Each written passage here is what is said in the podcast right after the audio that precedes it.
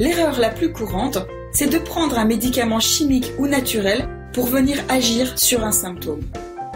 Si vous avez mal quelque part, c'est que quelque chose dans votre corps ne va pas bien. C'est un signal d'alarme.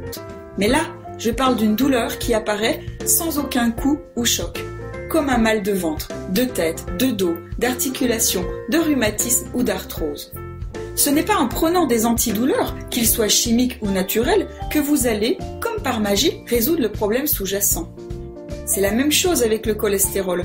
Ce n'est pas parce que vous allez prendre un comprimé contre le cholestérol que, comme par magie, il va prendre le cholestérol dans ses petits bras et le faire sortir de votre corps. Non, non, non. Vous devez déjà comprendre pourquoi vous avez mal, pourquoi vous avez du cholestérol, pourquoi votre corps est obligé de vous envoyer un signal d'alarme. Et pour cela, il faut que vous ayez saisi la différence entre tomber malade et devenir malade.